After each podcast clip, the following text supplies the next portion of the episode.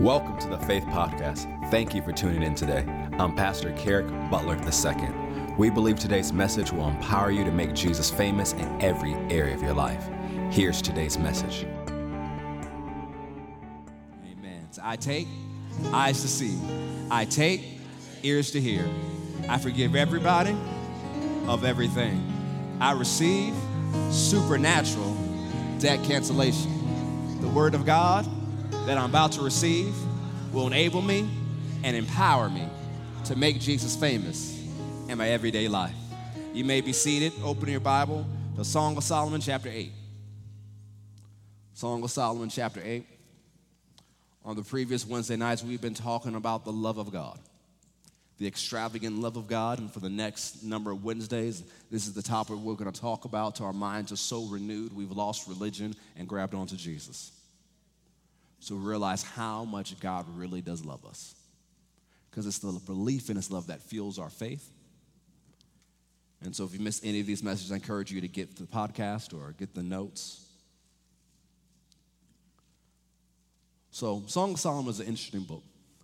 Because when you look at the book, there are parallels of God's love for Israel, there's parallels of Jesus' love for the church, and there's parallels between a husband and a wife. And so you can see that all throughout the book. And there's many, many wonderful things about the book. But when I was meditating on what to minister last night, this phrase came up because I knew a psalm that was about this phrase from the book.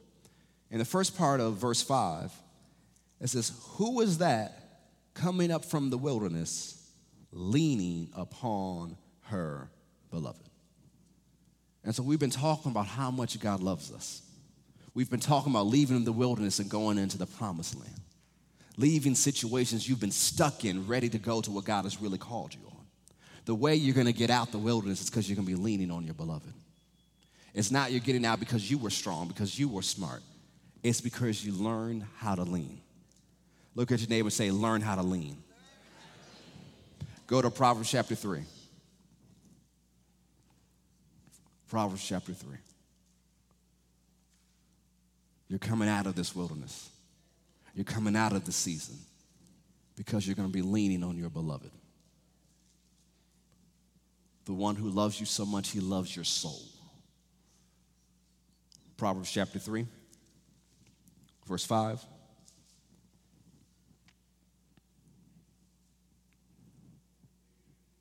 Proverbs chapter 3, verse 5 says, Trust in the Lord with all your heart and lean what?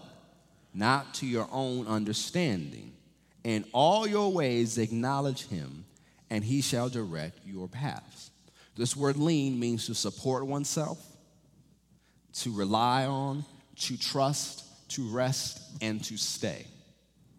And so instead of leaning on our own insight, on our own thinking, on our own ways, the Bible says we should trust or lean on God. But the thing is, we're so trained to lean on what we think, to lean on what we feel. And that's what we rely on. But we, if we're going to come out of a season, if we're going to come out of a situation, if we're going to walk in the victory God has for us, we have to learn how to rely on, trust in, lean on God. Not lean on what you can do, because you could maybe do some great things, but you can't do what you really need to do to get to the place where God wants you to go. You can't get to the place that God has prepared out of his extravagant love for you by yourself, by your own effort. Because what God has prepared for you is more than you can imagine, is exceedingly abundant, far above all you can ask, pray for, or think. It's because He loves you that He prepared it, but you can't get there by yourself. You only get there if you learn how to lean on the one that loves you. You only get there if you learn how to trust and rely on the one that loves you, not everything else around you. So trust in the Lord with all your heart. Lean not to your own understanding, your own insight, your own power, your own ability, your own wisdom. So we're gonna look at a few examples. So let's go to Second Chronicles chapter 13. We're gonna spend a lot of time in Second Chronicles tonight. Let's look at some examples of learning how to lean.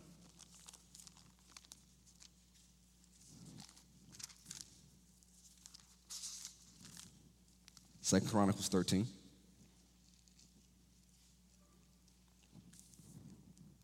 So we know the story of King Saul, and after that was King David. Then there was King Solomon.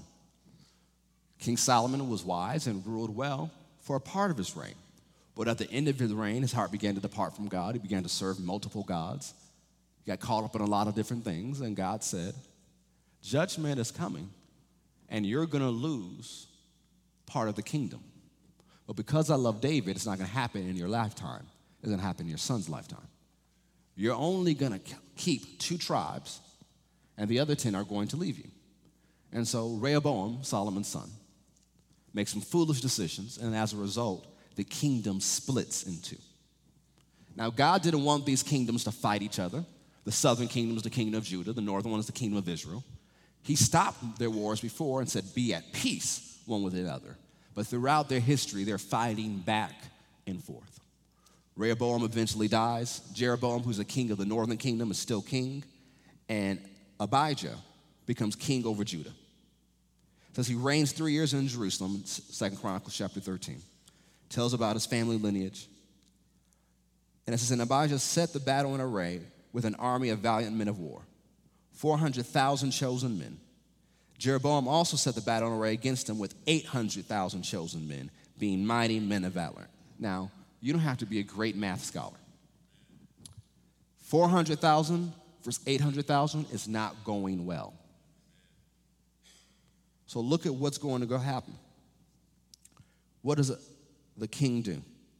He stood up upon the mount and said, Hear me, O Jeroboam and all Israel. Now, one of the things you have to learn about Jeroboam, he was so concerned, even though God made him a promise. He says, If you follow me, I'm going to prosper you, and the kingdom's going to stay with you and your children. But he was afraid that all the people would stop following him if they went down to worship in Jerusalem, which was in the southern kingdom. So he said, You know what? To the people, it is too much for you to travel all the way to Jerusalem. So let me make you two other places to go to worship, it's more convenient. These two golden cows, they're the ones who brought you out of Egypt. Bow down, worship for them, and then he creates new holidays for them, creates new festivals, and he hires the lowest people, the people of the worst moral reputation, to be priests. And when he studied out, people could buy their way into the priesthood. If they brought a certain amount of things, they could get themselves a position. And so they could bribe and become one of the elite. So, this is the religion Jeroboam created a religion of fear and convenience. And so, he's caused all of Israel to sin and stop serving God. And so, the king of the southern kingdom stands up and says, Jeroboam, you're not walking with God, I am. So, listen to his speech. He talks about how you've rebelled. And verse 8, and now you think to withstand the kingdom of the Lord in the hands of the sons of David? Said, I'm a son of David, I got a covenant, and I'm walking with God. And you are a great multitude, multitude, and there are with you golden calves with Jeroboam made for you for gods. Have you not cast out the priests of the Lord, the sons of Aaron and the Levites, and made you priests after the manner of the nations of the other lands? So that whosoever comes to consecrate himself with a young bullock, seven rams, he's gonna buy his way into the priesthood. This is, that's not what we're doing down here. The Lord is our God. We have not forgotten him, we have not forsaken him. And the priests are doing their job like God told them to. So it goes on to say, You have forsaken, you have forgotten God, but we haven't. O children of Israel, don't fight against the Lord God of your fathers, for you're not going to prosper. You 800,000 army, you are not going to win. Now, those are some big words when you only got 400,000 it looks like you're about to be wiped out. But he's saying, we're walking with God, we trust God, we're following God. But then what happens? Verse 13 not only does Jeroboam have more men, he sets an ambush against them. So now Jeroboam's army is in front of them and behind them. They are surrounded. So it looks like they're all about to die. But what happened? When Judah looked back, behold, the battle was before and behind, and they cried unto who? And the priest sounded with the trumpets. Then the men of Judah gave a shout, and as the men of Judah shouted, it came to pass that God smote Jeroboam and all Israel before Abijah and Judah. So it doesn't say they somehow turned around, says God Himself hit them. And the children of Israel fled before Judah, and God delivered them into their hand And Ab- King Abijah, uh, Abijah, Ab- yeah, that dude, and his people slew them with a great slaughter. So there fell down slain of Israel 500,000 chosen men. Thus the children of Israel were brought under at that time, and the children of Judah prevailed because they relied upon the Lord God of their fathers. That word relied is also translated leaned. So they won, they got the victory because they leaned on God. And the king pursued after Jeroboam and took cities from him, talks about all the things he conquered. Then it says, Neither did Jeroboam recover strength again in the days of this king. And the Lord struck him and he died. So not only because they leaned on God did they win one victory, because they leaned on God, their enemy could never recover strength again to hit him back. For the rest of his days, his enemy could not get him. To the point that God says, I'm dealing with him. He's not going to mess with you anymore. Why? Because they were smarter? No. Did they have a better battle plan? No. Did they have more numbers? No. The one reason they won the battle is because they leaned on God. They didn't lean on their own understanding, they leaned on God and they followed their covenant with Him. So go to chapter 14. So Abijah sleeps with his fathers. They bury him, meaning he's dead, he's gone. His son reigns in his stead. And the, line, the land has peace, quiet, no roar for 10 years. And it says, King Asa did that which was good and right in the sight of the eyes of the Lord his God. He took away the false gods. He commanded Judah to seek after the Lord God of their fathers and to do the law and the commandment. Also, he took away from all the cities all the high places and images. He's following God. And the kingdom was quiet and peace before him. He builds up the cities because the land has rest. There was no war in those years because the Lord had given him rest. So he tells Judah what to do. They're on this building campaign. He strengthens their army. And then you get to verse 9. There comes against him Zerah the Ethiopian with a host of a thousand thousand and three hundred chariots and came unto Mareshah. So here comes an army he can't beat, a huge multitude he can't handle. But what did he say? And Asa cried unto the Lord his God and said, Lord, it is nothing with you to help, whether with many or with them that have no power. Help us, O Lord our God, for we rest. That word is also translated lean. Help us, God, because we're leaning on you. And in your name, we go against this multitude. O Lord, you are our God. Let not man prevail against you. So, what was the result? Because this king leaned on God. So the Lord smote the Ethiopians before Asa and before Judah, and the Ethiopians fled. And Asa and the people that were with him pursued them down to Gerar, and the Ethiopians were overthrown. They could not recover themselves, for they were destroyed before the Lord and because of his host, and they carried away much spoil. And it talks about all the increase they got because of this war. What did they do? Only one thing they leaned on God. And notice a connection. Once they lean on God, God does the fighting. He steps in. Says, I got this. Why? They didn't lean to their own understanding, they leaned on God. But go to chapter 16, verse 1. We're still talking about the same king, King Asa. He's still ruling. He starts off with great things in the beginning of his reign. And so he's near the 36th year of his reign. He's been reigning for a long time. There's another king in the northern kingdom, Baasha. He comes up against Judah. He builds the city so he can block anyone coming into Judah. So he's preparing a siege. Now, what does this king who relied on God 30 years ago do? What does this king who saw great victory because he learned to lean on God do? He takes all the silver and the gold out of the treasures of the house of the Lord and of the king's house and sends it to the king of Syria that dwelt in Damascus, saying, There's a league between me and you, just like there was between our fathers. So look, I've sent you this money. Don't fight with Israel, don't be a partner with Israel, fight against them. So they buy themselves partners. King of Syria turns, fights against Israel. Israel stops laying siege to Judah and goes to battle the Syrians. And so you think, well, that's pretty smart. He's made a good business move, he saved Israel. But then the prophet of God comes to see him.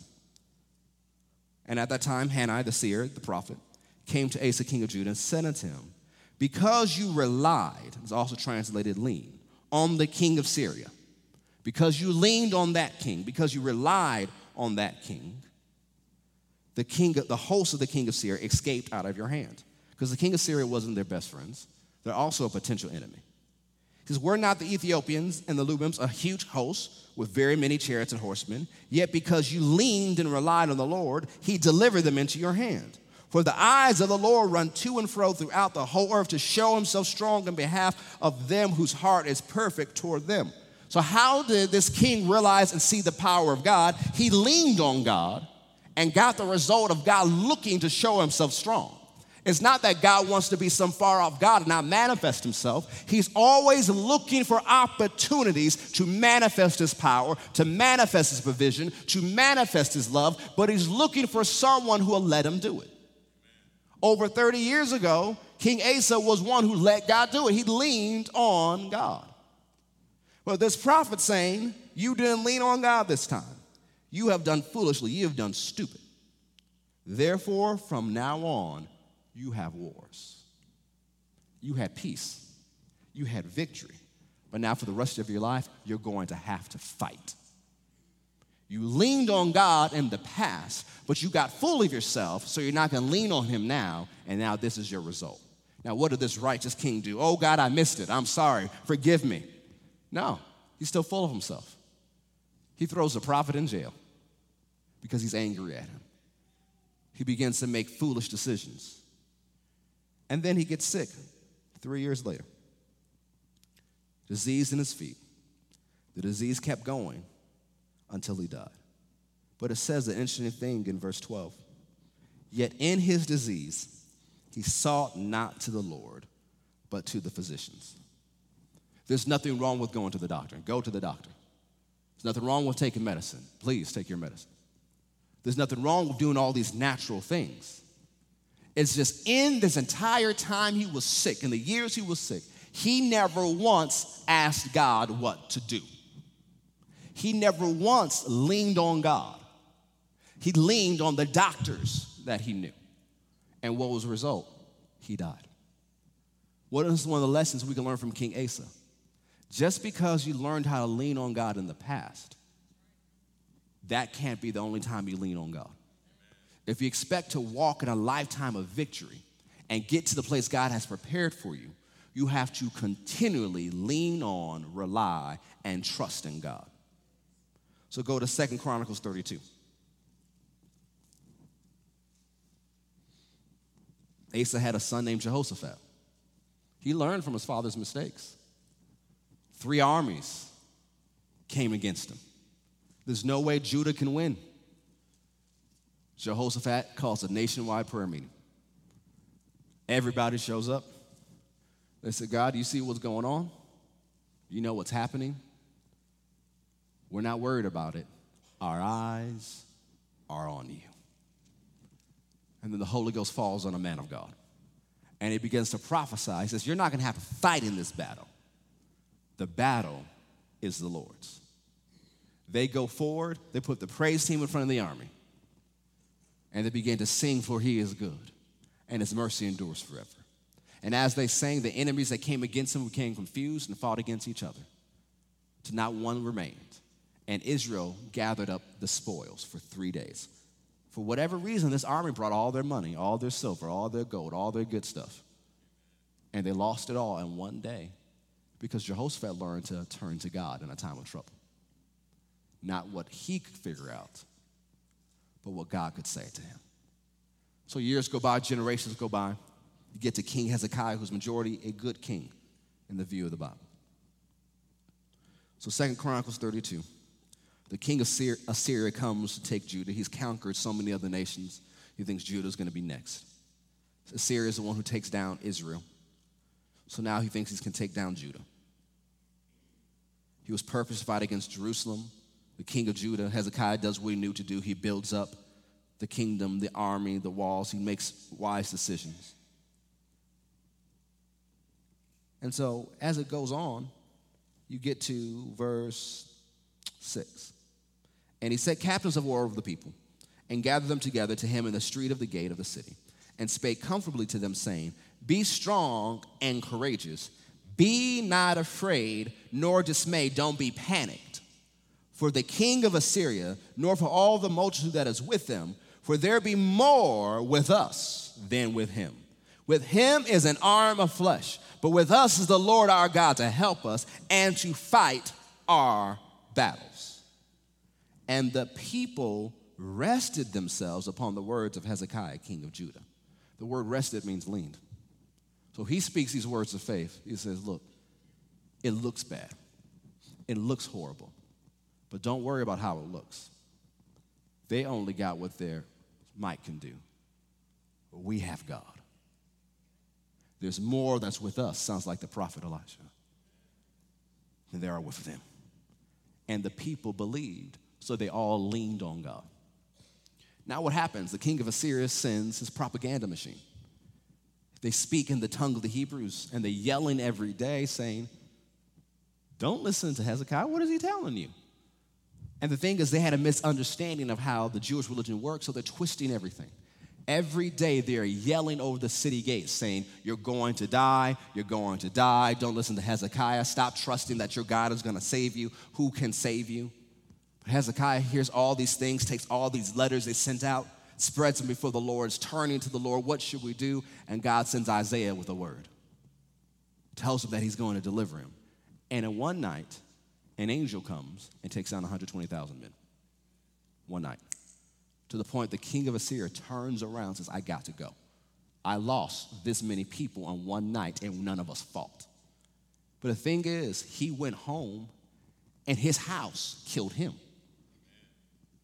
So he could never come back and hurt the people again because they learned how to lean on God. So it seems a recurring thing that if you lean on God and stay leaning on God, not only do you get the victory, but as such a victory, your enemy can't recover and hit you again. So many times we go through battles dealing with the same thing over and over and over and over and over again. We think, when am I finally gonna be done with it? You're finally gonna be done with it when you learn how to lean on God and stay we have to teach ourselves to stay like we teach dogs to stay. Sit. Stay. You walk away, they begin to follow you. Nope, stay. Stay. Good boy. If we learn to lean and stay on God, we'll be victorious. But it's not just leaning for a moment, it's leaning as long as necessary until the victory comes. It's not leaning on God, jumping off, going, this is crazy. Leaning on God, going doing your own thing. It's staying in a place of trust, reliance, and faith in God. What's one of the benefits of it? Isaiah 26, verse 3 says, You will keep him in perfect peace, whose mind is stayed on thee. That word stayed is also translated leaning on you because he trusts in you. If you get to a place where you lean on God, keep your mind focused on His promises, even though mess explodes around you, you're going to be at peace. It doesn't mean you don't see all the things happening around you. It just knows you're going to win. He's like, well, how is you going to win? I don't know. I'm just leaning on God. He got it. Well, how's God going to deliver you? I have no clue, but God's got it. I'm leaning on Him. See, one of the things I'm preaching on Sunday it's about expecting supernatural intervention. I was in the gym a few weeks ago. I was listening to a message from a man of God preaching on different things. And in the series, he was talking about gates. And the Lord spoke something to my spirit. It had nothing to do with the guy's message, but it was just a phrase that says, God is going to shake the gates. And I began to think and study that out. And I prayed I'll preach it more on Sunday. But Satan's strategies come from his gates. The gates of hell are likened to a prison holding things back. There are things that are being held back in the gates of hell that belong to you. But when God shakes the gates, everything that belongs to you has to come to you. When you learn to lean on God and stay there, you'll get such a victory that that problem can't mess with you again. It's not, I'm trying to fight it for the rest of my life. No, I'm in such a place of trust and faith in God, this thing will never rise up again. God's gonna smote it himself, God's gonna hit it himself and deal with it for me. Go to Deuteronomy 33. Let's bring it to a close. Lean on God. Who's that coming up out of the wilderness? That's you. Who's that coming out of that season? That's you. Who's that coming out of a rough time? That's you. Leaning on the one that loves you. Why? Because he's handling it. You don't have to handle it, he's going to handle it. Because you learned to lean. You learned to get out of your own way. Because now your faith is in God and you're doing whatever he tells you to do. Deuteronomy 33. It says, The eternal God, verse 27, is your refuge. And underneath are the everlasting arms. That's where that song comes from. Holding up Israel is the everlasting arms of God. And you keep reading down the next few verses, you see they're leaning on the everlasting arms so they get victory. These arms can keep you propped up. These arms aren't going to get tired. Leon is super strong. Stand up, Leon. Let me lean on you. You can hold, you can hold my weight. I know I need to lose weight, but you can hold me. So he can hold me up for a long time. Super strong. But after a couple hours, days, because you know he's like Superman, he's gonna get tired and eventually I'm gonna fall. But if you lean on God, he doesn't sleep, he doesn't slumber, he doesn't get tired. His hand's not too short. His power has not waxed. He's got everything. So if you learn to lean on him, he'll never let you fall. So it's not is there a shortage of the power of God, is there is a shortage of you leaning. Because Moses got fed up and he says, God, how are you gonna do this? You take all the fish of the sea and feed these people? He says, Moses, did I run out of power? Are my hands too small? Do I have not enough to take care of this? Whatever you're facing, are you saying God doesn't have enough to take care? He's got this. You just have to learn to lean on the everlasting arms. Every day, trust in the Lord with all your heart. Lean not to your own understanding. In all your ways, acknowledge him, and he shall direct your paths. But it is a daily thing, it's a moment to moment thing to lean on him because life will do everything it can to get you off from leaning from God. To get you to lean on your emotions, to lean on your wisdom, to lean on what someone else says. But you have to get to a place where you are a professional leaner. Doesn't matter what happens, I'm leaning on Jesus. Doesn't matter what comes my way, I'm leaning on the everlasting arms. Because what happens if that happens? I'm going to get such a victory, my enemy can't get back up again.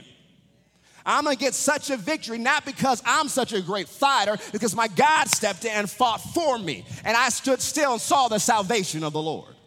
All because I learned to lean. All because I learned to trust. All because I learned to rely. There are things you can't figure out, you're never gonna figure it out. So you can either stay up all night, worry and stress and make yourself sick because you don't know what to do, or you can lean on God and go to sleep.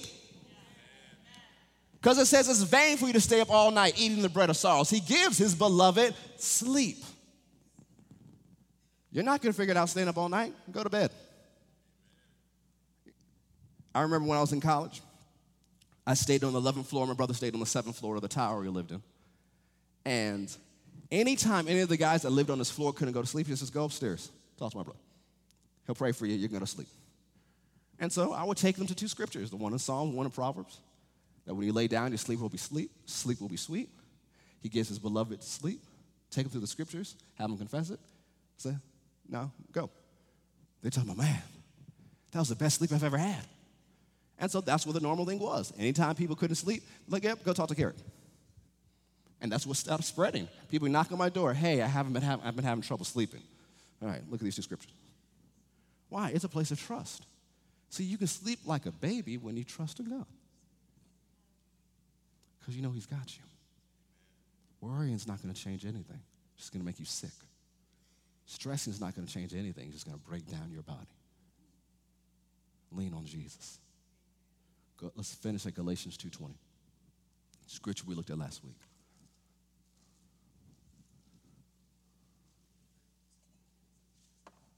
Galatians chapter 2, verse 20.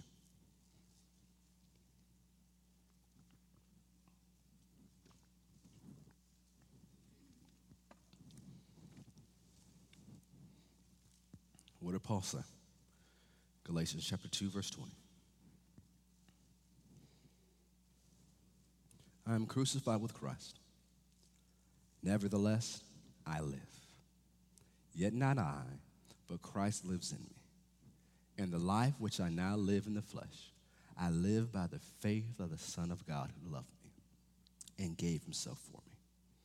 Our faith is not in our ability, but our faith is in the one who loves us.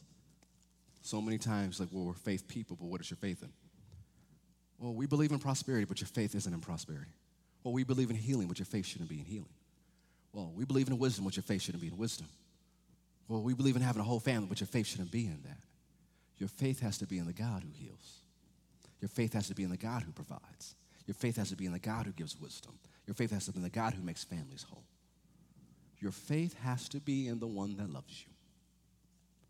And so, yes, we believe in all these things, but our faith is not in these things. Our faith is in the one who loves us and gave himself for us. Because if you keep meditating on the love of God, you keep confessing the love of God, keep thinking on the love of God, keeping your mind stayed on the love of God, you'll lean on God and you'll expect Him to intervene because He loves you. You may not know everything in the situation. You know some scriptures to stand on and to pray. But you get like your Jehoshaphat saying, Hey, God, we've done everything we know to do. Our eyes on you. We're leaning on you. We're resting, we're relying, we're trusting on you. Why? You love us. And you're not going to let us down. That's a place of real faith.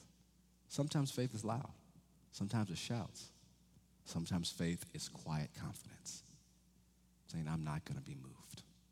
The storm may come, the flood may rage, the house may shake, but I ain't going nowhere. I'm built on the rock, on leaning on the everlasting arms. We have to grow in our revelation of his love.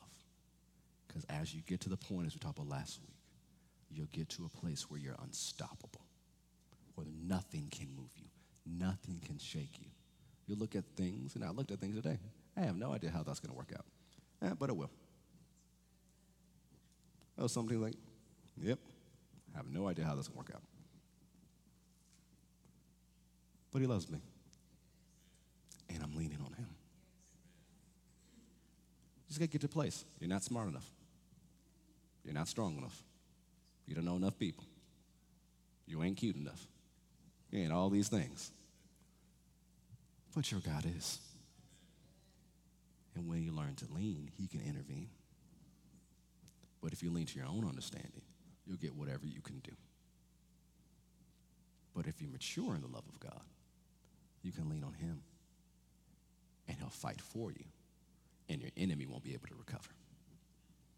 That's not a one day victory, that's a permanent, lasting victory that changes everything. Whether it's a personal struggle, a personal setback, or sin or weight you're dealing with, or a bigger thing facing you, you learn to lean, God will intervene, and you'll have the victory. You must lean on the everlasting arms. Amen. Stand to your feet. Hallelujah to Jesus. Hallelujah to the one who loves us. Oh, we thank you for your wonderful love, sir. Help us lean on you. Bring us to a place of fresh revelation of your love and how to lean on you in our everyday life. Before we go, I want you to sing this chorus as Minister Dathan. Go ahead, sir. Leaning,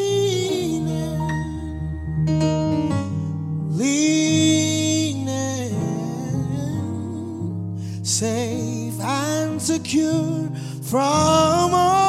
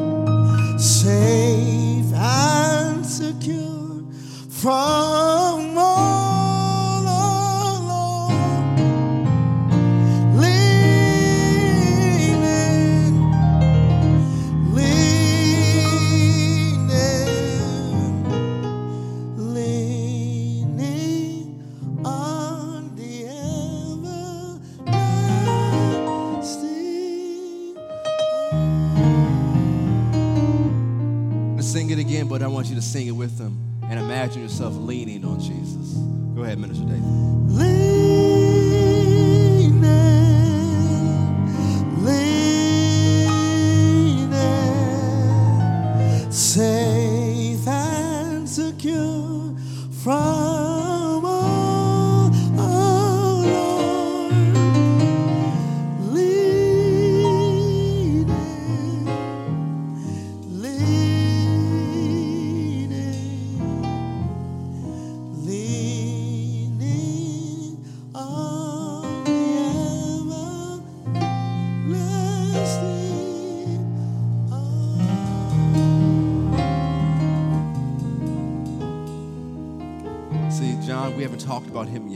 Yet in his revelation of the love of God. But at the Last Supper, Jesus said, Somebody is going to betray me. And everyone goes, Is it I? Is it I? Is it I? Not I, Lord, not I, Lord. Jesus gives a vague answer, and John leans on him and says,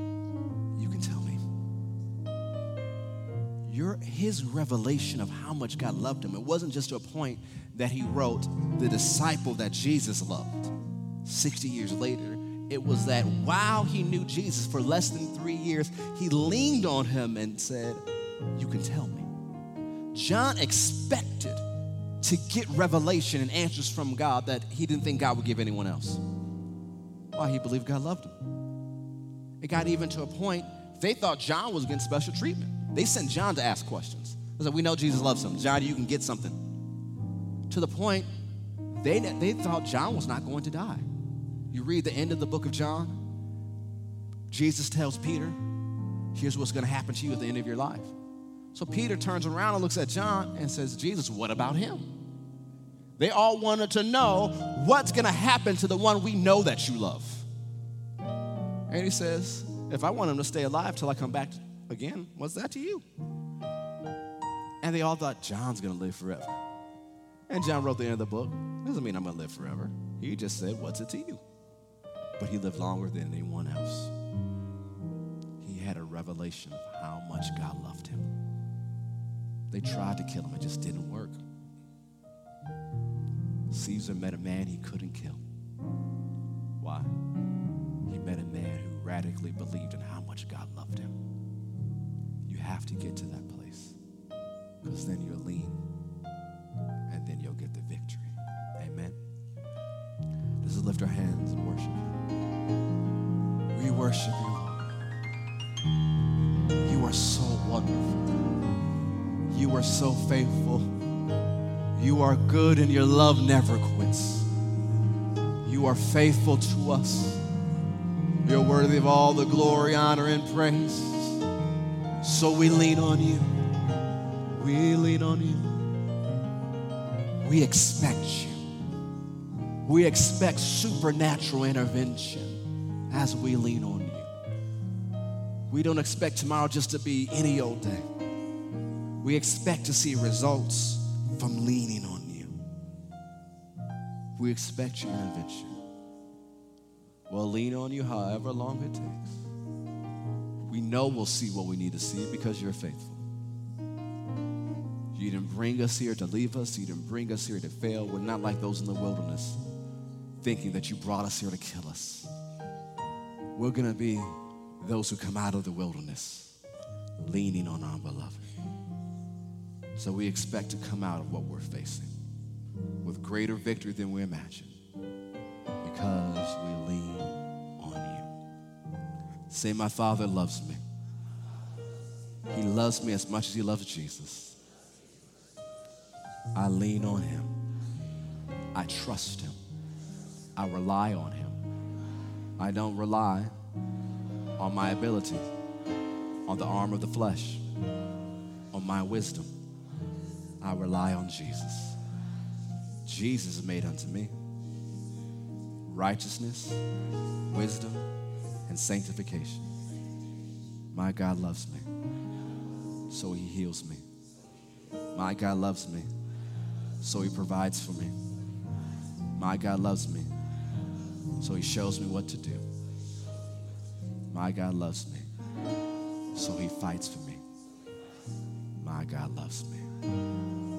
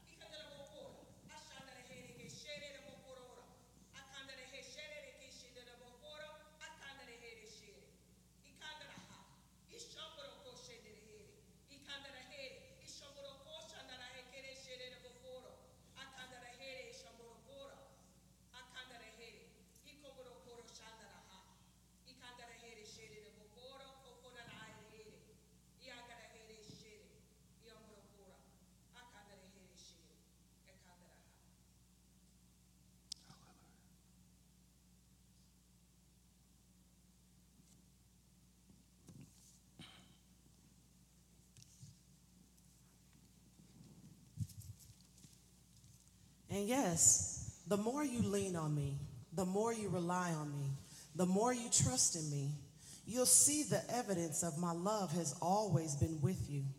You'll recognize that my love never left you. You'll see every place that my love has made manifest, every need answered. The more you rest on me, the more you lean on me, it'll become easier and easier for you to fight through the things that may try to resist you those things that may try to resist my promise. But continue to trust in me. Continue to lean on me. Continue to rely on me. And you will always have victory. Victory that will speak volumes of my love for you. Victory that will draw others unto me. So don't look to the left. Don't look to the right, but rest in me. Look to the hills from whence cometh your help, because your help comes from me, says the Lord. I am your rest. I am your confidence. I am the one who is always with you.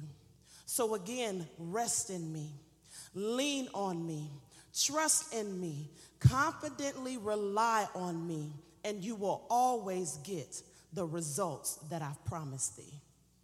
Hallelujah. Oh, we receive that, Lord. Help us do it. Help us do that, Lord. We receive that. Oh, Father, we thank you.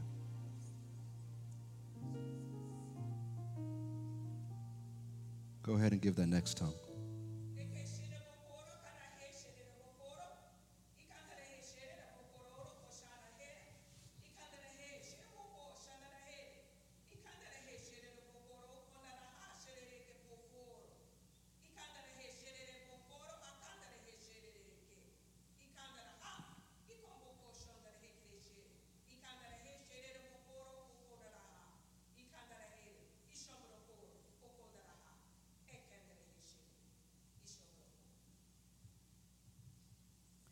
And the more and more you rest in me, the more and more you rely on me, it'll be like an athlete conditioning. Initially, it was hard to do.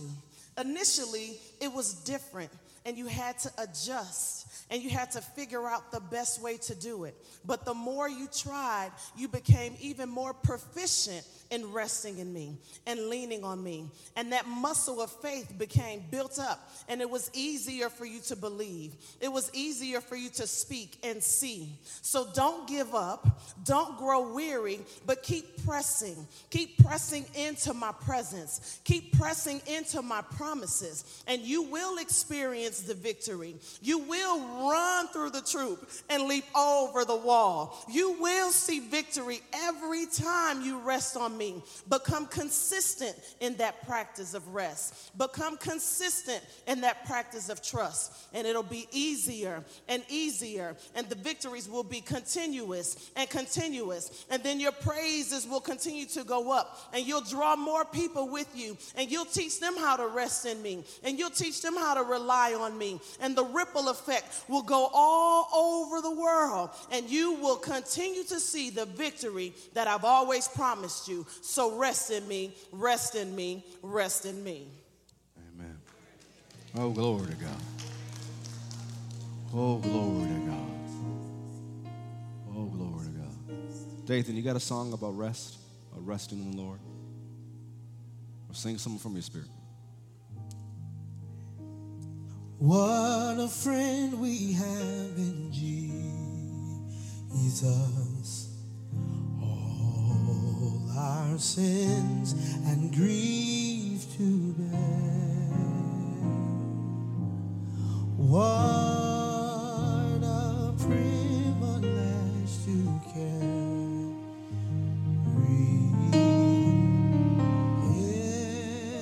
everything to God in prayer. Oh, what peace we often forfeit.